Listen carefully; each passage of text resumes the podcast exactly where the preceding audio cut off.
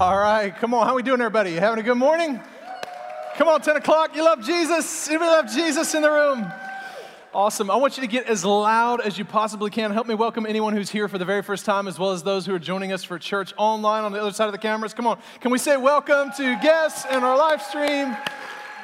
Glad you guys are there. If it's your very first time, my name is Michael. I'm the lead pastor here, and we're thrilled to get to spend some time with you this morning. Excited to dive into week two of Asking for a Friend. This is a series all about asking some questions that you may say, I'm asking for a friend. Like, I need the answer to this, but I don't really want to be the one to ask it. So I'm asking for a friend, you know?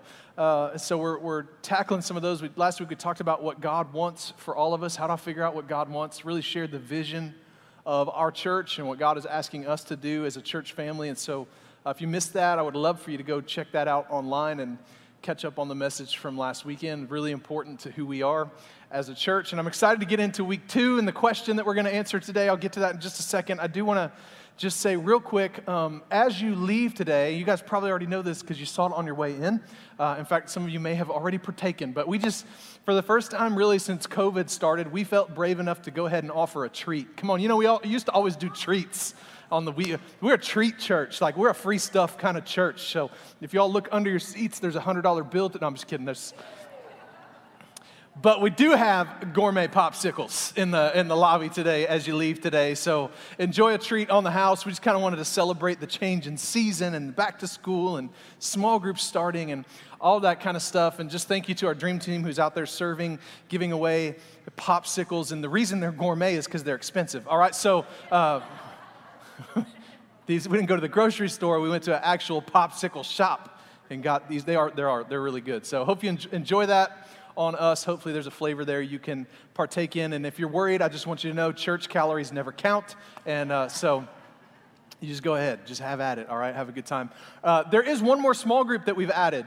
Uh, that will begin tomorrow night. So I just wanted to make you aware of that. If you need to go check out the groups directory, truelife.church forward slash groups, uh, or you can find it in the True Life Church app. We have added one more Fresh Start group uh, that you could participate in that'll meet on Monday nights. All right, so another Fresh Start option that's available to you, which I think is a great place to start if you want to be in a group but you're not sure where to go or what, what should be the first group you participate in.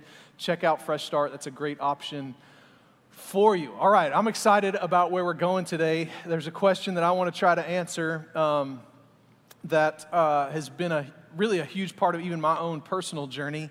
And um, I want to be very clear right up front that uh, I, there's no way that I can cover everything that we could cover on this topic in a Sunday morning, but I'm going to do the very best I can to try to give you some, some foundations out of the Bible to answer a question that uh, I know is on everybody's mind pretty much all the time. In fact, we used to do an Easter survey. We'll do it again this next year. We just didn't do last year because of COVID. But every year at Easter, because that's the time when all of you show up, we, we, we get information from you. And so uh, we, we always ask, like, hey, what's on your mind? Or if I could preach a message on any topic to help you, what would it be? And every year, without fail, all of your responses point to the number one thing in my life is, hey, I'm dealing with stress. Like, how do I deal with the stress in my life? And, um, and so that's the question I want to deal with today as we ask for a friend, like, how should I cope with stress? Is this, is this in the Bible? Does God have anything to say about it? Is, uh, is there anything in Scripture that will help me deal with the stress in my life. Quick show of hands if you're okay with it, if you're not embarrassed by it. How many of you at some point would say, I have dealt with stress in my life? Yeah, all right. So uh, the Bible has stuff to say about this. It's good news. I do want to put just a little disclaimer on the front end of this that I'm not a therapist, uh, I'm not a psychologist, I'm not a psychiatrist, I'm not a mental health professional, but I am a mental health patient. All right? Okay. All right? So, um, so I, the, the, I, this is not exhaustive, um, but what I can do is to tell you what is in the Bible about this and share from some of my own life experiences and, and the accumulation of knowledge that I've learned just counseling people, pastoring people through the years. So I won't give you anything I don't have, but I'll give you everything I do have. All right? Is that fair? And, um, and hopefully it'll be a place that some of us can start to deal with stress in a healthy way, in a God honoring way in our lives. If what I give you today doesn't seem like it's moving the needle for you, you might need to talk to somebody. You might need to get some help. Um, and that's okay. Come on, can I hear an amen, everybody? So there's a lot of stigmas in churches around mental health and emotional health, and I just want to pull that off of you. Um, we all need help sometimes. I need it, you need it. We all need counseling. That's why one of the names of the Holy Spirit is the counselor. And uh, come on, I'm glad the Holy Spirit accepts your insurance? You know what I'm saying? Like they take your plan, all right? So, uh, not a therapist, um, but through a combination of studying and scripture and my own spiritual journey, I'm just going to try to help you out with this. And because it kind of is a serious topic, I wanted to start with a little bit of laughter. So, um, you know, if you can't get to the Bible to get answers, you can always get to the internet. And um, so I wanted to see, like, is there any memes out there that have to deal with stress? And, and um, then I just want to warn you the first one, maybe you might find slightly offensive, but it wasn't my idea, it was Dan Lundberg's idea. He's our worship director. Um, so I just, you know, some of us would say, if I had to rate my stress, I'd say I'm pretty close to 2007 Britney. All right, so. so bad, but it's so funny.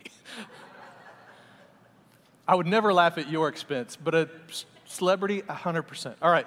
Um, no, no, I really want to give you some practical tools this morning that will help you. So here's one you may not know pressing your forehead can help alleviate anxiety and stress in social situations. Did you know that? Go ahead, everybody do it. Just, just, just, yeah. Put your finger right there and just, it can do that. And so uh, here's, here's how a lot of you looked walking in this morning.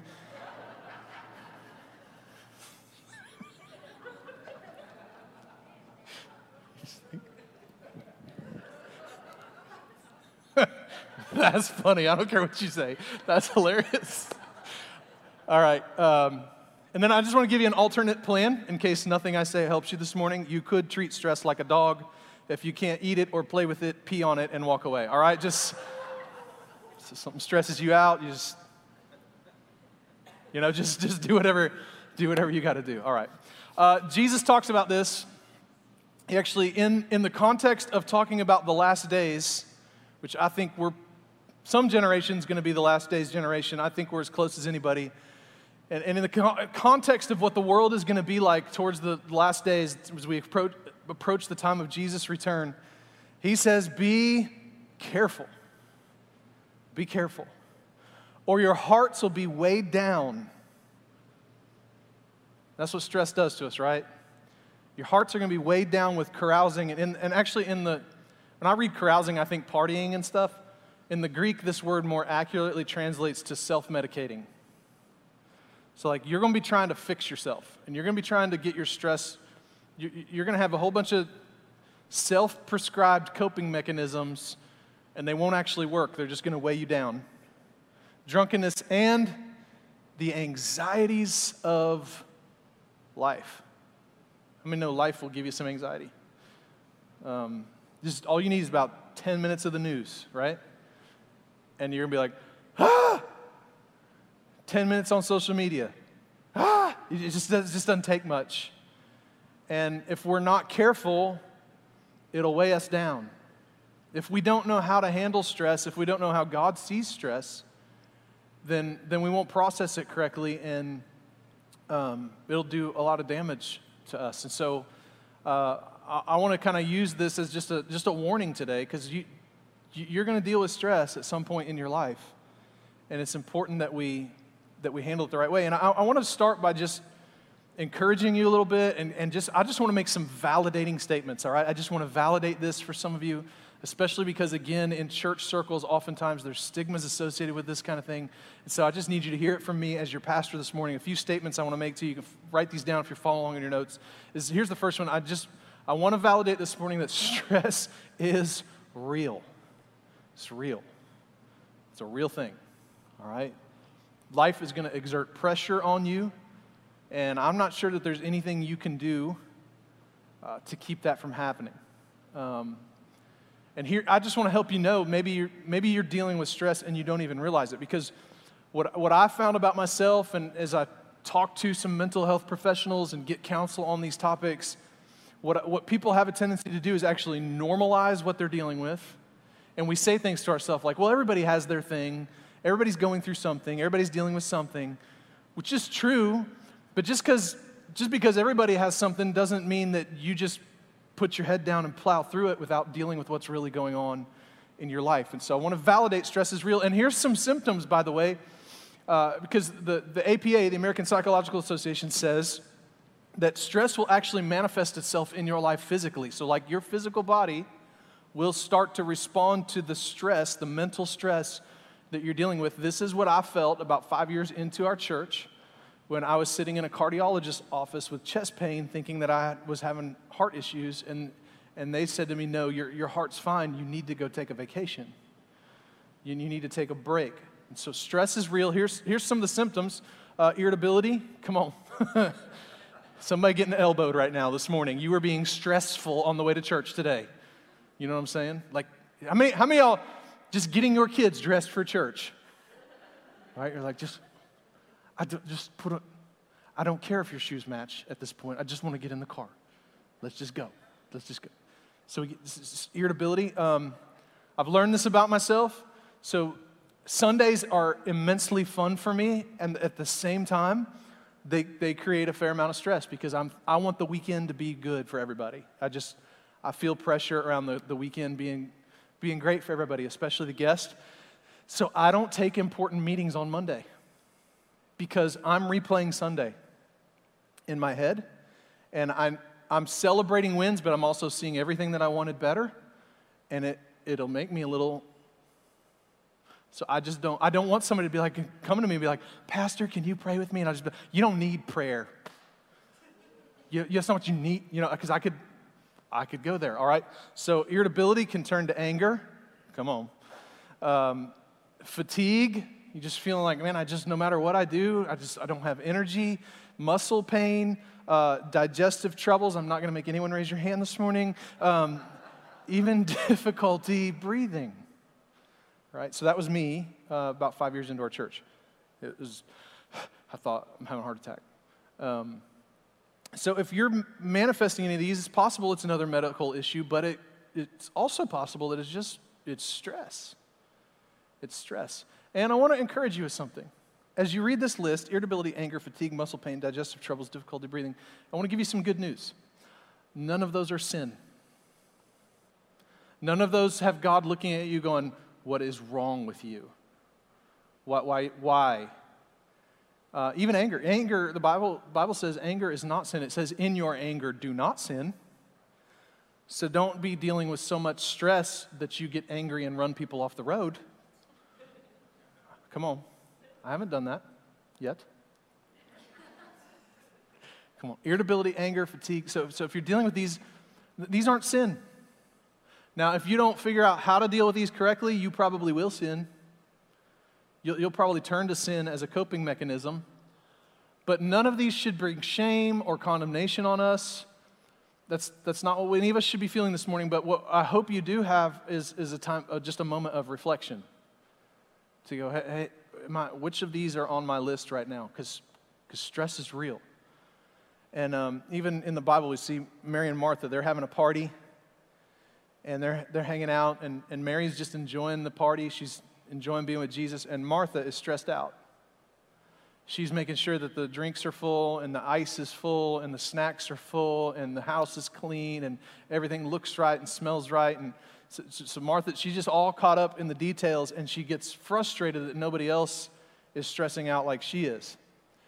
And, and the Lord says to her, Jesus says to her, My dear Martha, you're worried and upset how many of us are spending too much of our life worried and upset over all these details?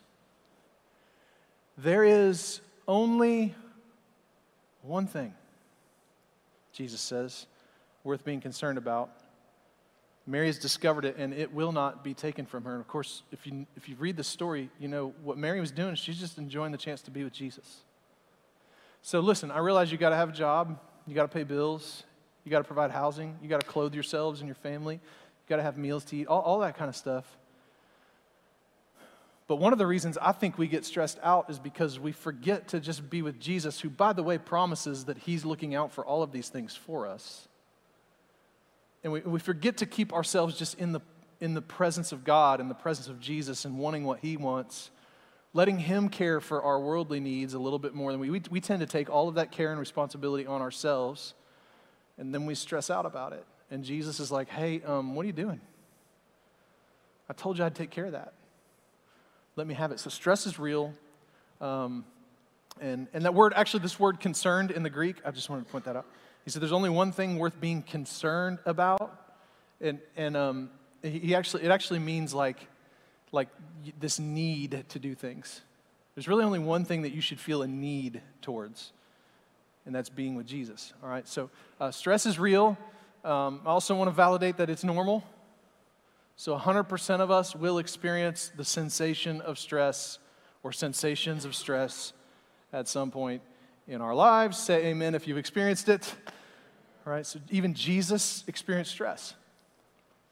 Before going to the cross, the Bible says he, he was praying and, and sweat. He was, he was sweating so hard that droplets of blood were in his sweat. I mean, that's just, which is medically proven, by the way, that can happen under immense amounts of stress. And he says, God, if there's any other way, can we do it a different way? Can this cup pass from me? Jesus, he, he identifies with your stress. It's normal. All right? Aren't you glad that God's not up in heaven going, What? What is stress? No, G- Jesus knows exactly what your stress feels like. Uh, the Apostle Paul, who wrote most of your New Testament, he talked about stress. 2 Corinthians 4 8, he says, Hey, we're, we're pressed, we're overwhelmed. On, there's this pressure on every side by troubles, and, and we're perplexed. Like, that's been me. Like, why do, I don't even know why I feel this way. I know I'm feeling stressed out. I can't even, I can't even articulate why it's confusing. Come on, stress can be confusing, can it?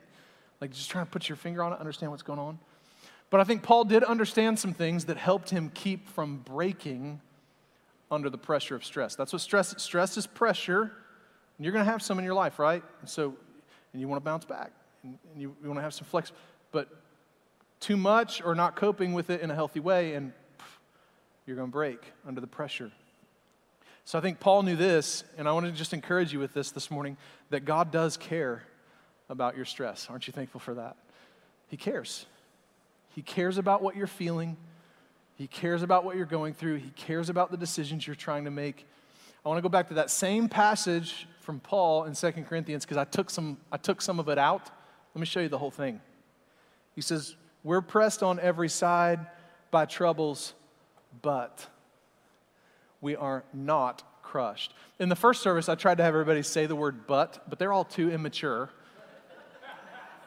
So they kept seeing the 2T but instead of the 1T but. And so I'm like, come on, everybody say troubles. And they're like, but. like, seriously, they're adults, like grown ups. So I'm not, I don't even trust you guys. We're not even going to try it. Come on, we're, we're, we're pressed on every side by troubles, but we are not crushed, Paul says, perplexed, but not driven to despair. That's what I want for you.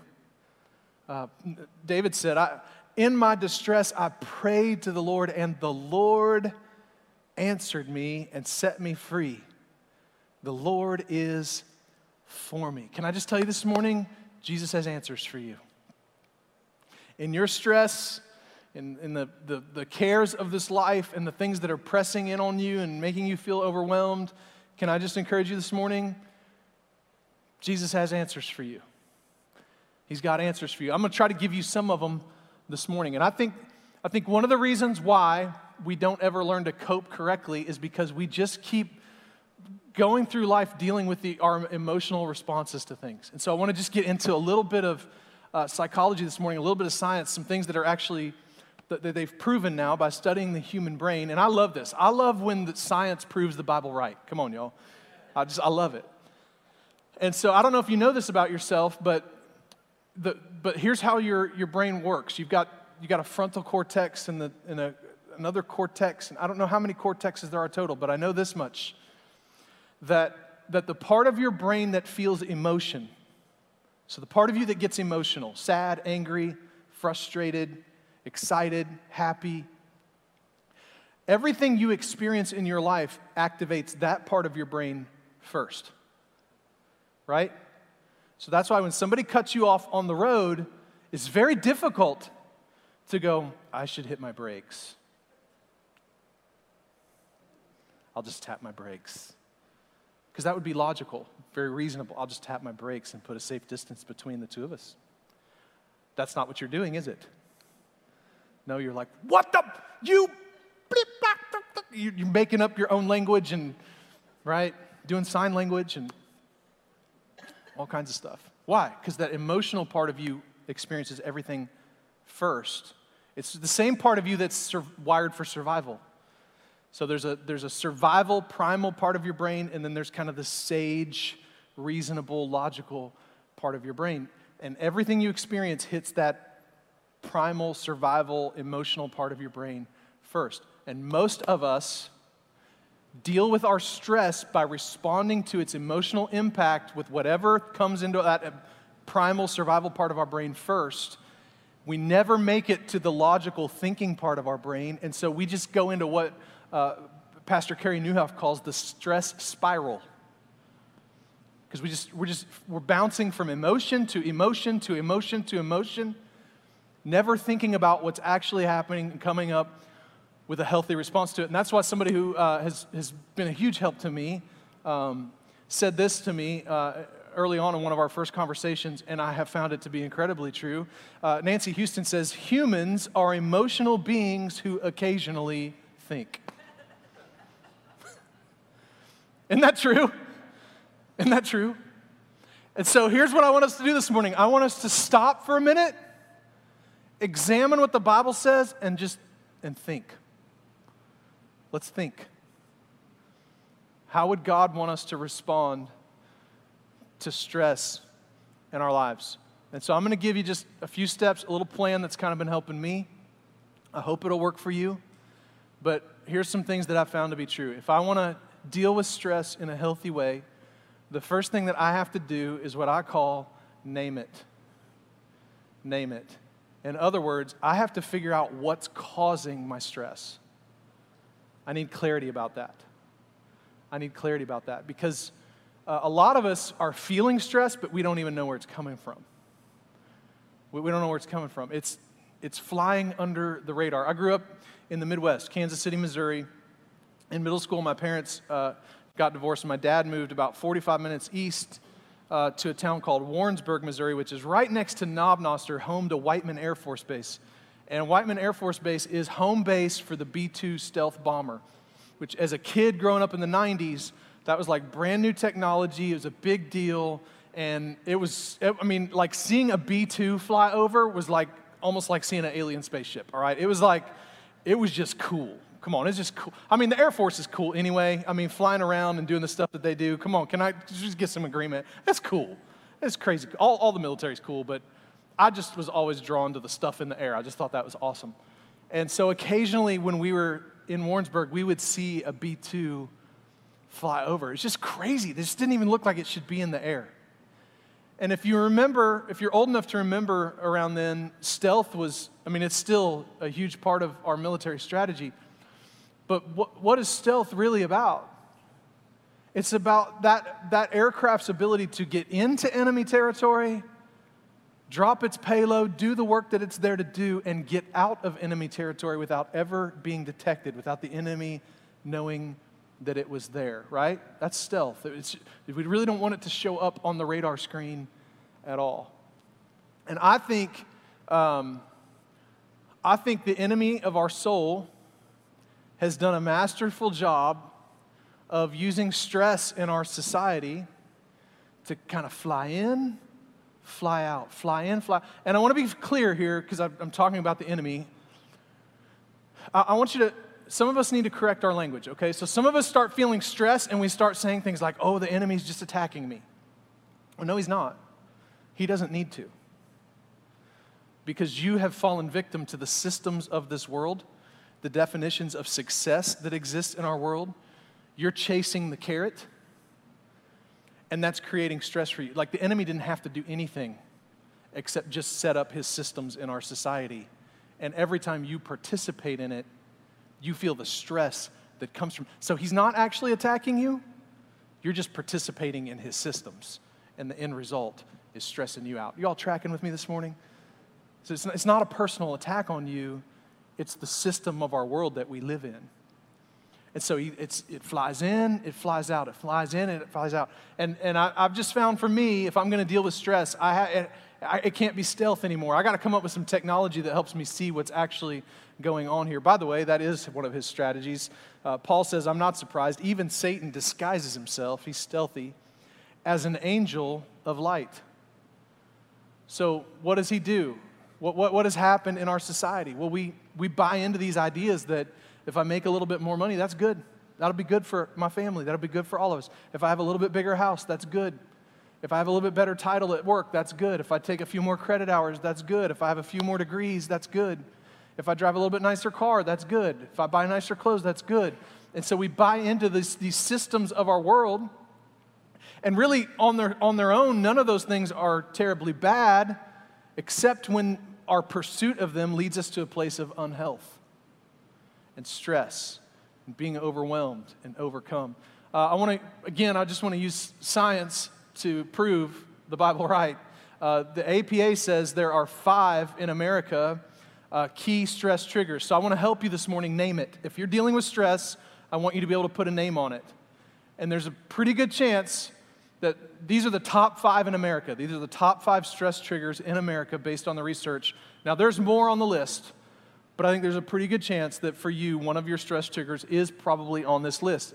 And they say the top five are number five, and I'm going in order from five to one. Uh, the fifth most common stress trigger for people in America is our schedules. Our schedules. So, this, this might be the thing that's creating stress in your life.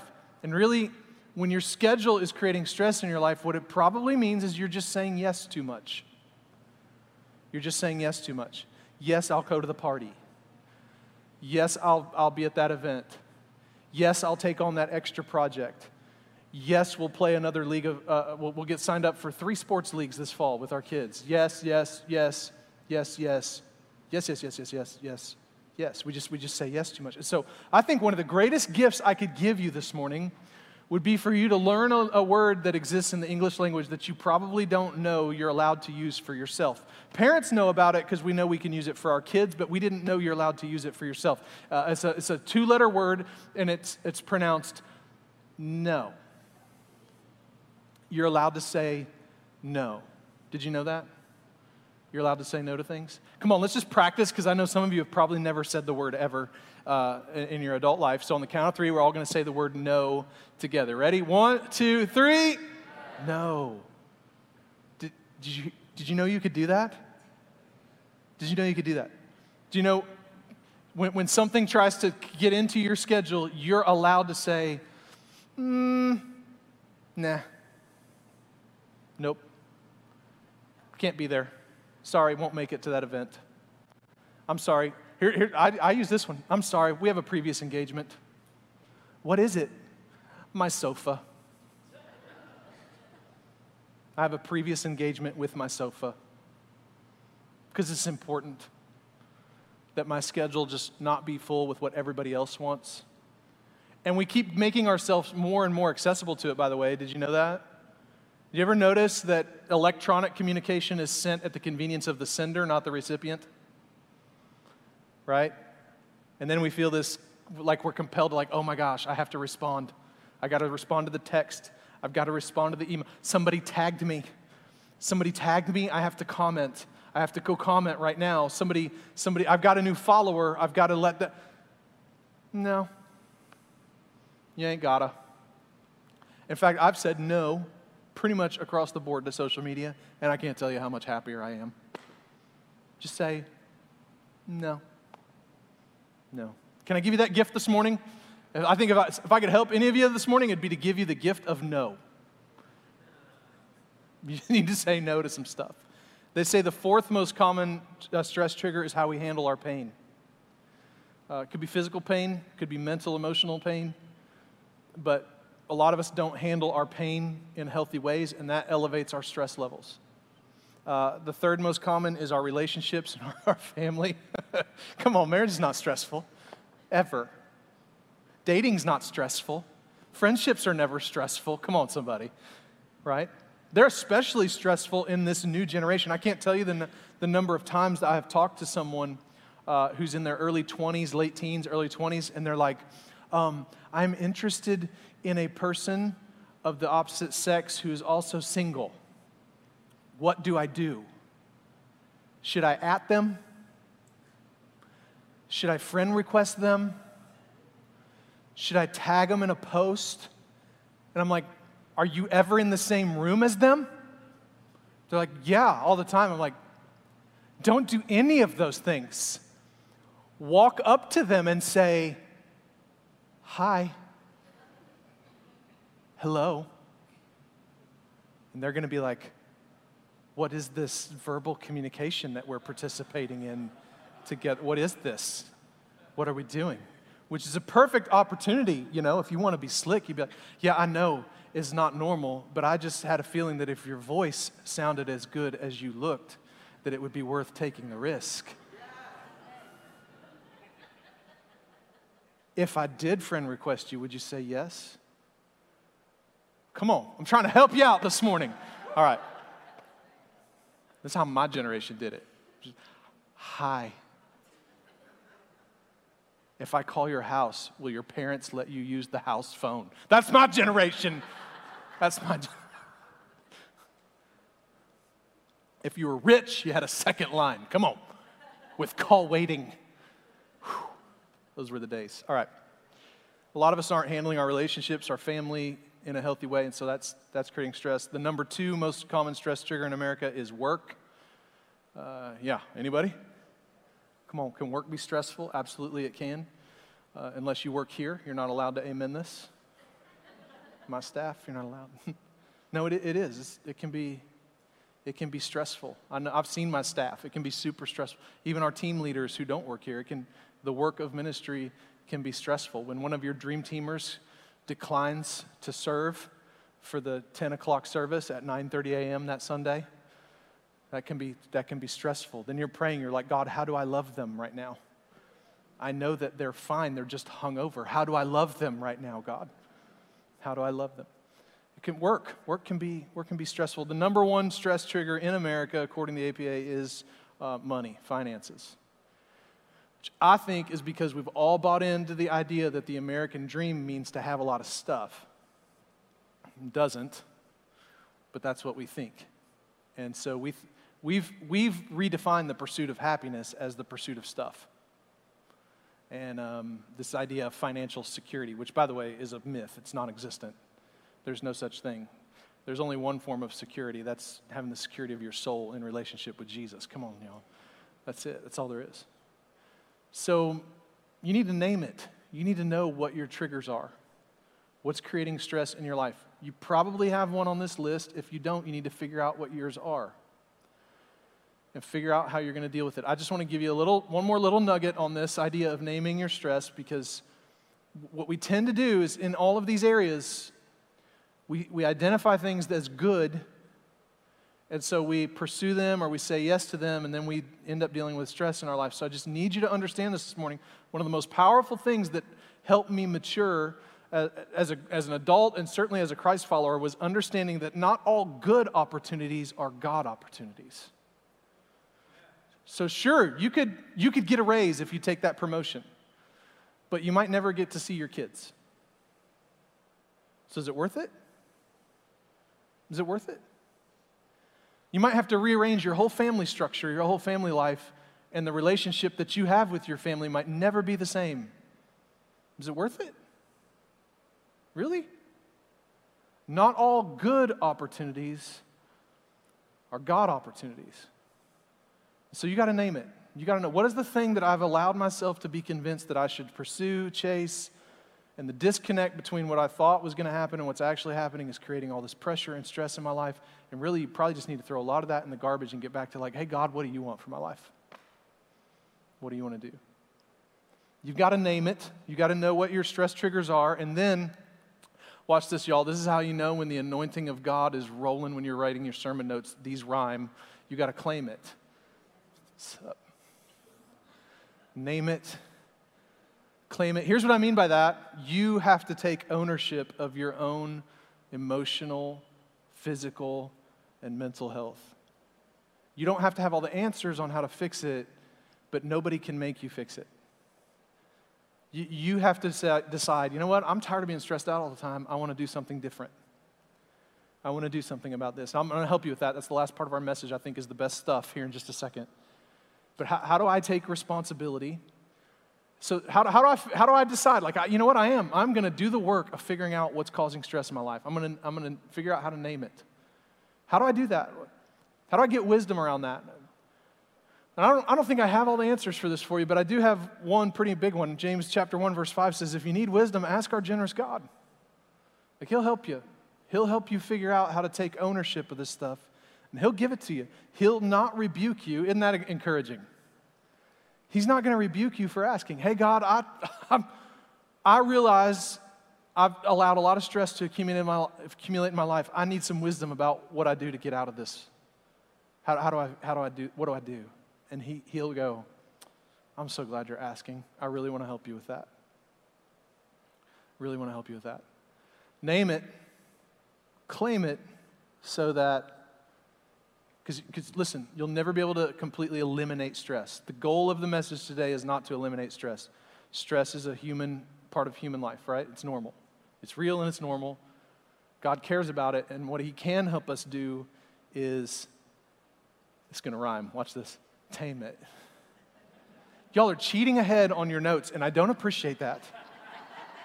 I'm going to take that app away. I'm going to take it away. I'm going to, I'm going to make it so that you, I will find a way. Name it, claim, come on, how many would like to be able to at least tame your stress? Like at least get it under control, right? Wouldn't that be great? All right, so I just have four things that I'm learning, and there's probably more that could be on this list. Four things I'm learning are incredibly important to taming stress, coping with stress in healthy ways. Here's the first one I've learned I have to take time to rest. Take time to rest. Just, just rest. You just got to rest. Some of us never rest. You never rest. And I know some of you are thinking, like, no, I sleep every night. No, no, no. That's not what I'm talking about. I mean, you, you, you, need, you need to figure out how to have moments in your life, I think one day a week. The principle of the Sabbath, I think still, I, I protect my Sabbath like crazy. I don't know if you all know this, but I work on weekends. So Friday is my Sabbath. And we have strict rules. We don't talk about church on Fridays. Unless, the, unless there's like an extreme emergency, like a death or a, a grave situation, or, you know, if the building was on fire, I wouldn't be like, sorry, Sabbath. I, I mean, I would, I would respond to that. But, I, but we have strict rules. We don't talk about it. We don't solve problems. Um, we just, we turn that, I don't look at emails or texts or any of that.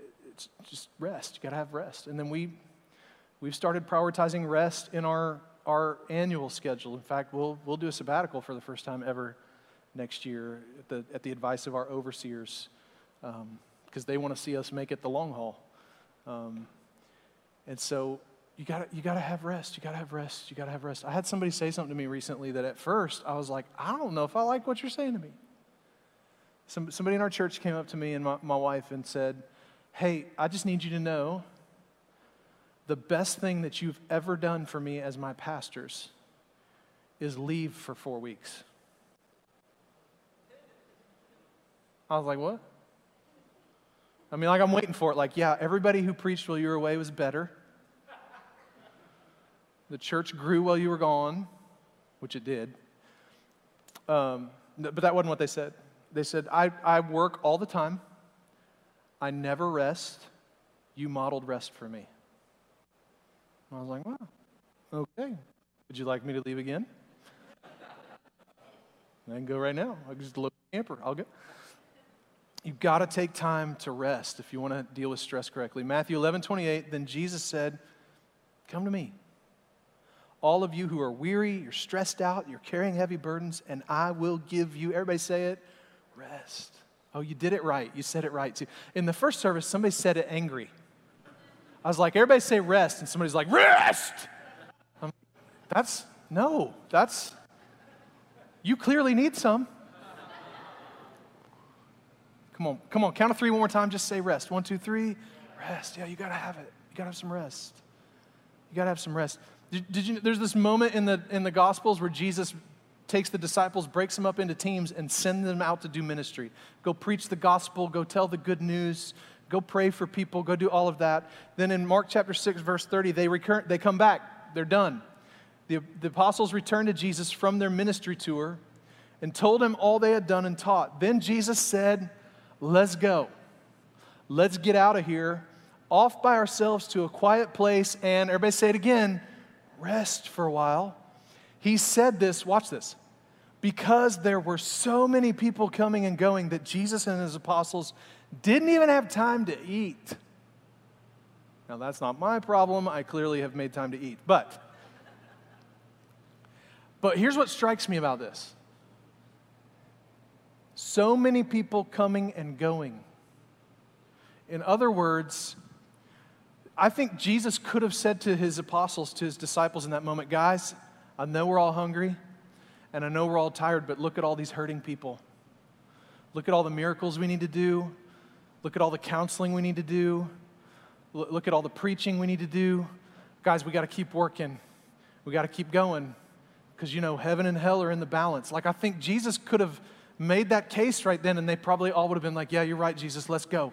Come on, we'll just do another loaves and fishes moment. Let's just and we'll get we'll grind through it and we'll keep going." But I want you to notice Jesus says no to the ministry opportunity to go take a nap.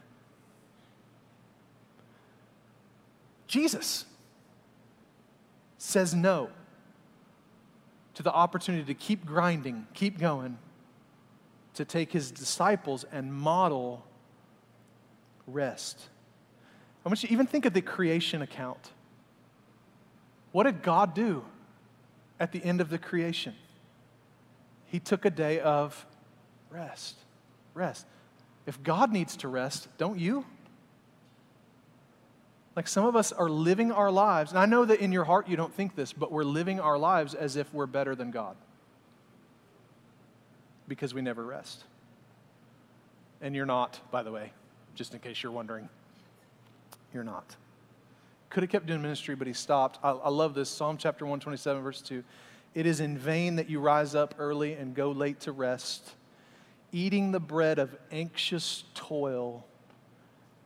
For he gives to his beloved, everybody say it, sleep, yes.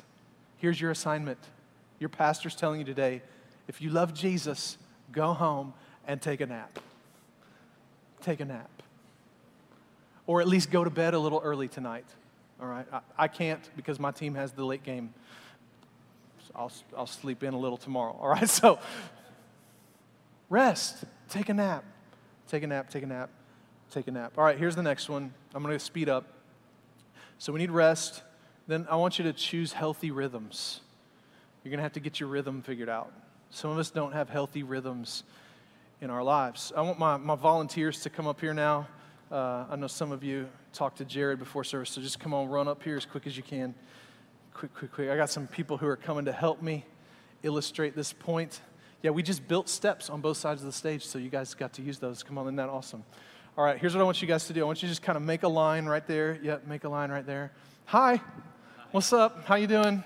I don't remember all of your names, so let's let everybody know who you are. TJ, Hannah, Hannah Desi, Desi Nikki. Nikki. Come on, give them all a hand, everybody. They're helping me with this. Any of you guys know what this is? This is a metronome. Are any of you musicians? No? All right, I was trying to recruit. All right, so um, vocalists, singers? No? Come on, guys. All right. All right, but you do know what a metronome is. All right, so that's awesome. So, for those of you who don't know, a metronome is just a tool that musicians use to set a rhythm to set a tempo, all right?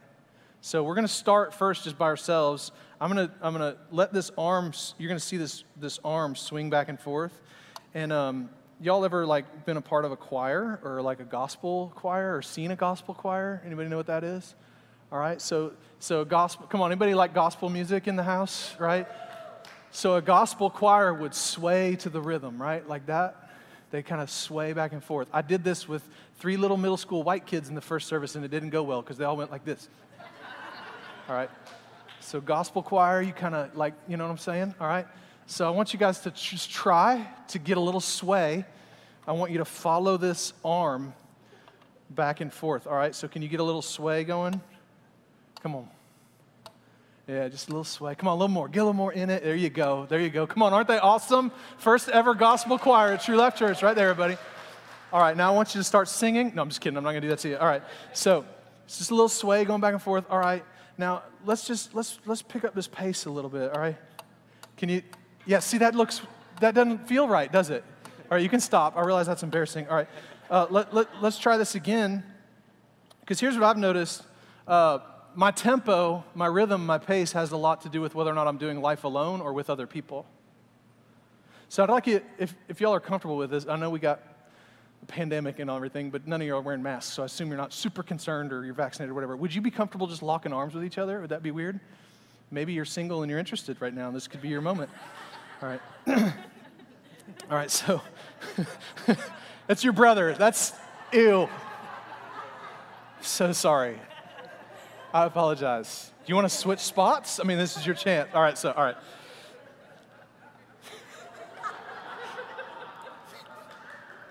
My bad. Just gonna scratch that for the next service. All right, we'll make that. We'll make that comment. All right. Uh, so we're gonna try this again because I want you to sway as a group. All right. So I want you to just try to stay in rhythm as a group. Come on. Can you just? All right. Here. Let, let's just let's just see what this looks like if we're. Can you do that? Yeah. That's that's here. Let's. Let, it's, weird. And okay. All right. Sorry. Um, all right. Let's try this. Let's try this. Come on. Yeah, that feels right, doesn't it? You just kind of, mm, mm. All right, good stuff. All right, give them a hand, everybody. You guys are awesome. Thank you so much.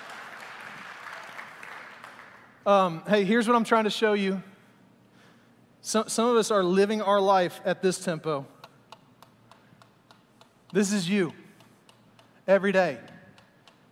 And you don't realize it, but you look ridiculous. You're like, going to work. Kids got baseball, soccer. Said yes to that. Said yes to this. Said yes to, and your rhythm is crazy. And you're moving so fast you can't even you can't even do it connected to anybody else. Did you notice how hard it was for them to stay in sync with each other at a higher tempo? But but if we if we set our tempo to something more reasonable, see that just, just feels better. Like, I don't even like hearing it at that higher speed. It's just stressful hearing it go tick, tick, tick, tick, tick, tick, tick, tick, tick, tick, tick, tick. Isn't it stressful? But that's not. It's like, ah, oh, yeah. Right? Just, and then at this pace, I can actually do life with others. I can actually share life with other people. So you got to get your rhythms right. You got to evaluate your rhythms. That's why the Bible says that, that in Ecclesiastes, I got ahead of myself. Oh, no, I think somebody bumped the screen. Ecclesiastes 9:11, I have observed something else under the sun. The fastest runner doesn't always win the race. Come on. This is good preaching. I'm trying to help you with something this morning. And the strongest warrior doesn't always win the battle. The wise sometimes go hungry, and the skillful are not necessarily wealthy, and those who are educated don't always lead successful lives. It's all decided by chance, being in the right place at the right time. What if we would slow down our pace, set a healthy rhythm, and learn to trust God to keep us in the right place at the right time, do you think that could be less stressful? I think it could be. I think it could be. The rhythm. Get your rhythm. Here's the next one stay in the right relationships. You got to have your rhythm so you can do this. Stay in the right. You got to be in a small group. Gotta. Got to try to get on a team with somebody making a difference together. Because stress is going to overwhelm you if you're doing life by yourself. It's going to overwhelm you. Saw a recent survey that came out. Y'all ready for this? They, they, have, they say now that loneliness shortens the human lifespan by up to 26%. It's more deadly than COVID. It's more deadly than alcoholism. It's more deadly than obesity. Loneliness. Loneliness. It's one of the biggest killers in our society. And I think it's getting worse. Because we're going through our life and we're disconnected from each other. We don't have meaningful relationship. And Proverbs tells us that the heartfelt counsel of a friend is as sweet as perfume and incense. Sweet as perfume and incense. Never abandon a friend, either yours or your father's. When disaster strikes, you won't have to ask your brother for assistance. It's better to go to a neighbor than to a brother who lives far away. You got to have some relationships. One of the best things you can do to keep stress at bay is have meaningful friendships that you stay connected in. You, know, you want to know another gift that some of you would, it would just really help you this morning? Is find a friend, or if you're married, find a spouse. Give them a hug. Just hug each other. My wife and I were kind of forced into this recently. Um, I mean, we hug each other anyway. But Nancy, who I showed you a quote from a second ago, told us if you just if, if two spouses, I'm sorry, Carlos, this is gonna be weird because you're not my wife, but just stop for a second. Look at me. Just just hug me. Just hug, hug me. Stop being weird, man. Hug me. Okay, there you go. So if, if, if two married people will stand like this for 60 seconds, all right, get off me, that's weird. Just go.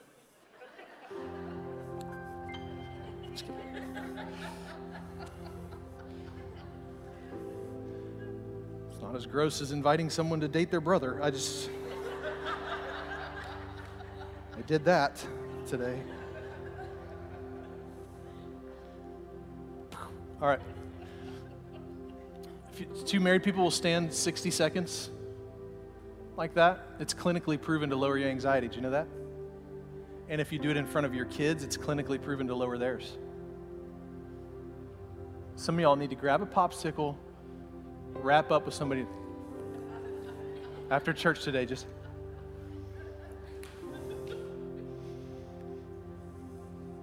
All right. Here's the last one. you want to deal with your stress, you got to learn to let God's word redirect your thinking. Here's another one. Science has proven. Do you know you can't make yourself stop thinking about something? If you say to yourself, don't think about pink elephants, guess what you're going to think about? Pink elephants. And it doesn't matter how many times you don't think about that. Don't think about it, don't think about it, don't think about it, don't think about it, don't think about it. You're going to think about it. It's the way your brain works. You can't turn it off. But you know what you can do? And like the cutting edge of neuroscience is proving this true right now, is what they call a thought redirect. You can redirect your thinking. I actually think this is one of the highest forms of spiritual warfare.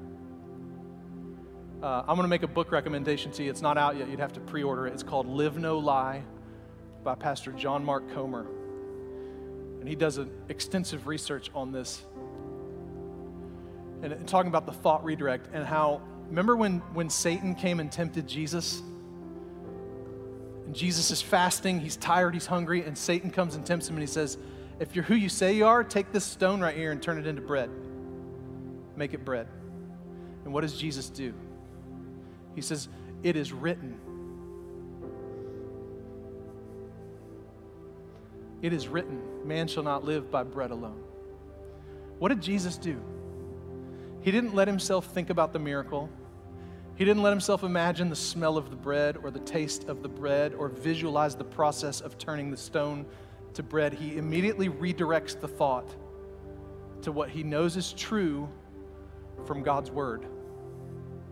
So when you're feeling stressed, you can't just be like, "Oh, don't, I just I don't want to think about work. I'm not going to think about work. I'm not going to think about I'm not going to think about that tough conversation that's coming. I'm not going to think about the fight that we just had. I, just don't think about it. Don't think about it. You can't do that.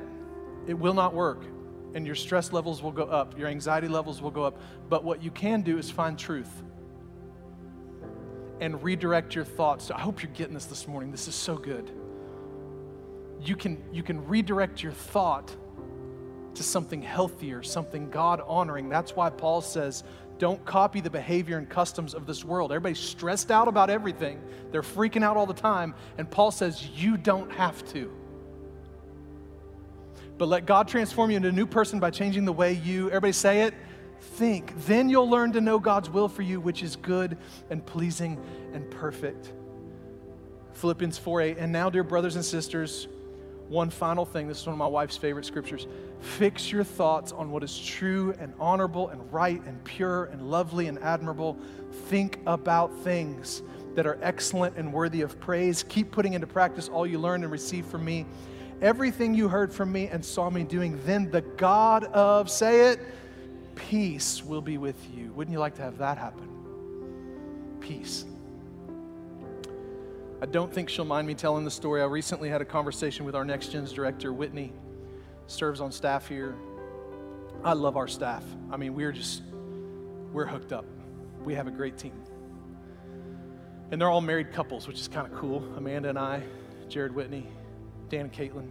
So sometimes it's a staff meeting, sometimes it's marriage counseling. You just never know. But um, she was kind of dealing with something that was creating a lot of stress, a lot of anxiety. And, and so we we're having a conversation. And I kind of got agitated, not at her, but at the fact she was having to feel this way. And this, this scripture popped into my head. And I just I said, Wit, you, you got to stop chewing on this situation.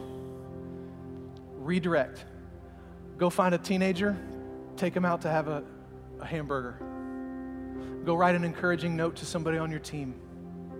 Go serve somebody. Go, go send an encouraging text. Go call somebody.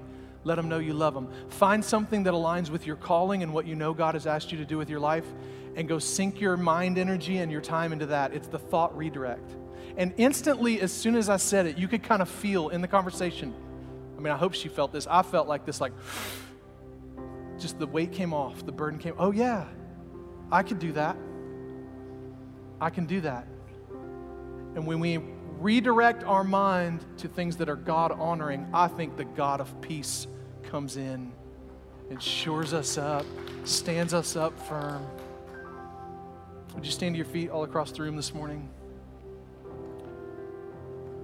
I'm going to ask you just to bow your heads, close your eyes for a moment. And I want to ask you do you know the God of peace? Do you know him? Are you in relationship with him? If you don't, you can today.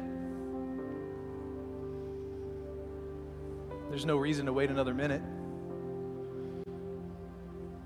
All you need to do is just tell him. Whether you're here in person, listening online, or watching a recording later on, why don't you just say, Hey, Jesus, I, I want to know you. I want to be in relationship with you. I want to surrender my life to you. I want you to be my Lord. I know that you paid the price for my sins on the cross, and I'm so thankful. From this day on, my life is yours. It belongs to you. Thank you for saving me. In Jesus' name, amen. Keep your heads bowed, keep your eyes closed. If you prayed that prayer with me just now, I want you to listen carefully. When Pastor Perry comes up, he's going to talk to you about our connection cards. I want you to make sure you use that so we can help you with your next steps. And let me ask a question heads bowed, eyes closed, nobody looking around. How many of you today would say, Hey, Michael, I, I, I have a relationship with Jesus, but um, I don't know if I've been experiencing that much peace. I, I could use some peace today. There's been a lot of stress in my world. I need some peace. Would you just just lift a hand up? Just just let me know that you're in the room. Yep, yep, yep, yep. Don't be shy. Don't be shy about it. Just own it. This is part of the deal. You got to take ownership of it. Yes. Stress is a thing for me. I see it. And this isn't a cop out, but I want you to hear what I'm saying. I, I there's no way I could know all of the different things that are feeding into that today. But God does, and He cares about it He cares about it. And you can take everything I gave you today, and I think you can apply it, and it'll give you a place to start. But I want to take a minute and just pray for you. I want, want there to be a supernatural beginning to your journey out of stress. So, Heavenly Father, I pray for each and every person who lifted a hand. I feel your presence in this room right now. I feel you. You're here. And I know there are some people in this room right now who need the loving arms of Jesus wrapped around them. to be reminded that you've got it. I pray that each and every person in this room right now would sense the peace of a loving God who cares. We're not weird, we're not broken. Stress is normal, it's real. But God, you have a way for us to walk through it.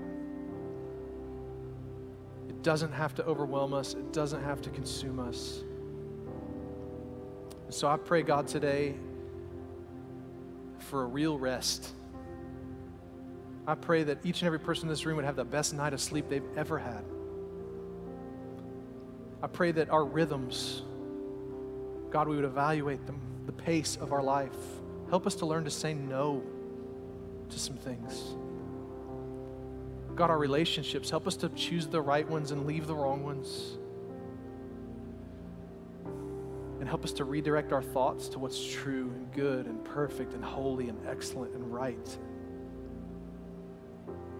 Help us to get our actions in alignment with our calling and what you want, God. And we thank you that the God of peace will guard our hearts and minds in Jesus' name.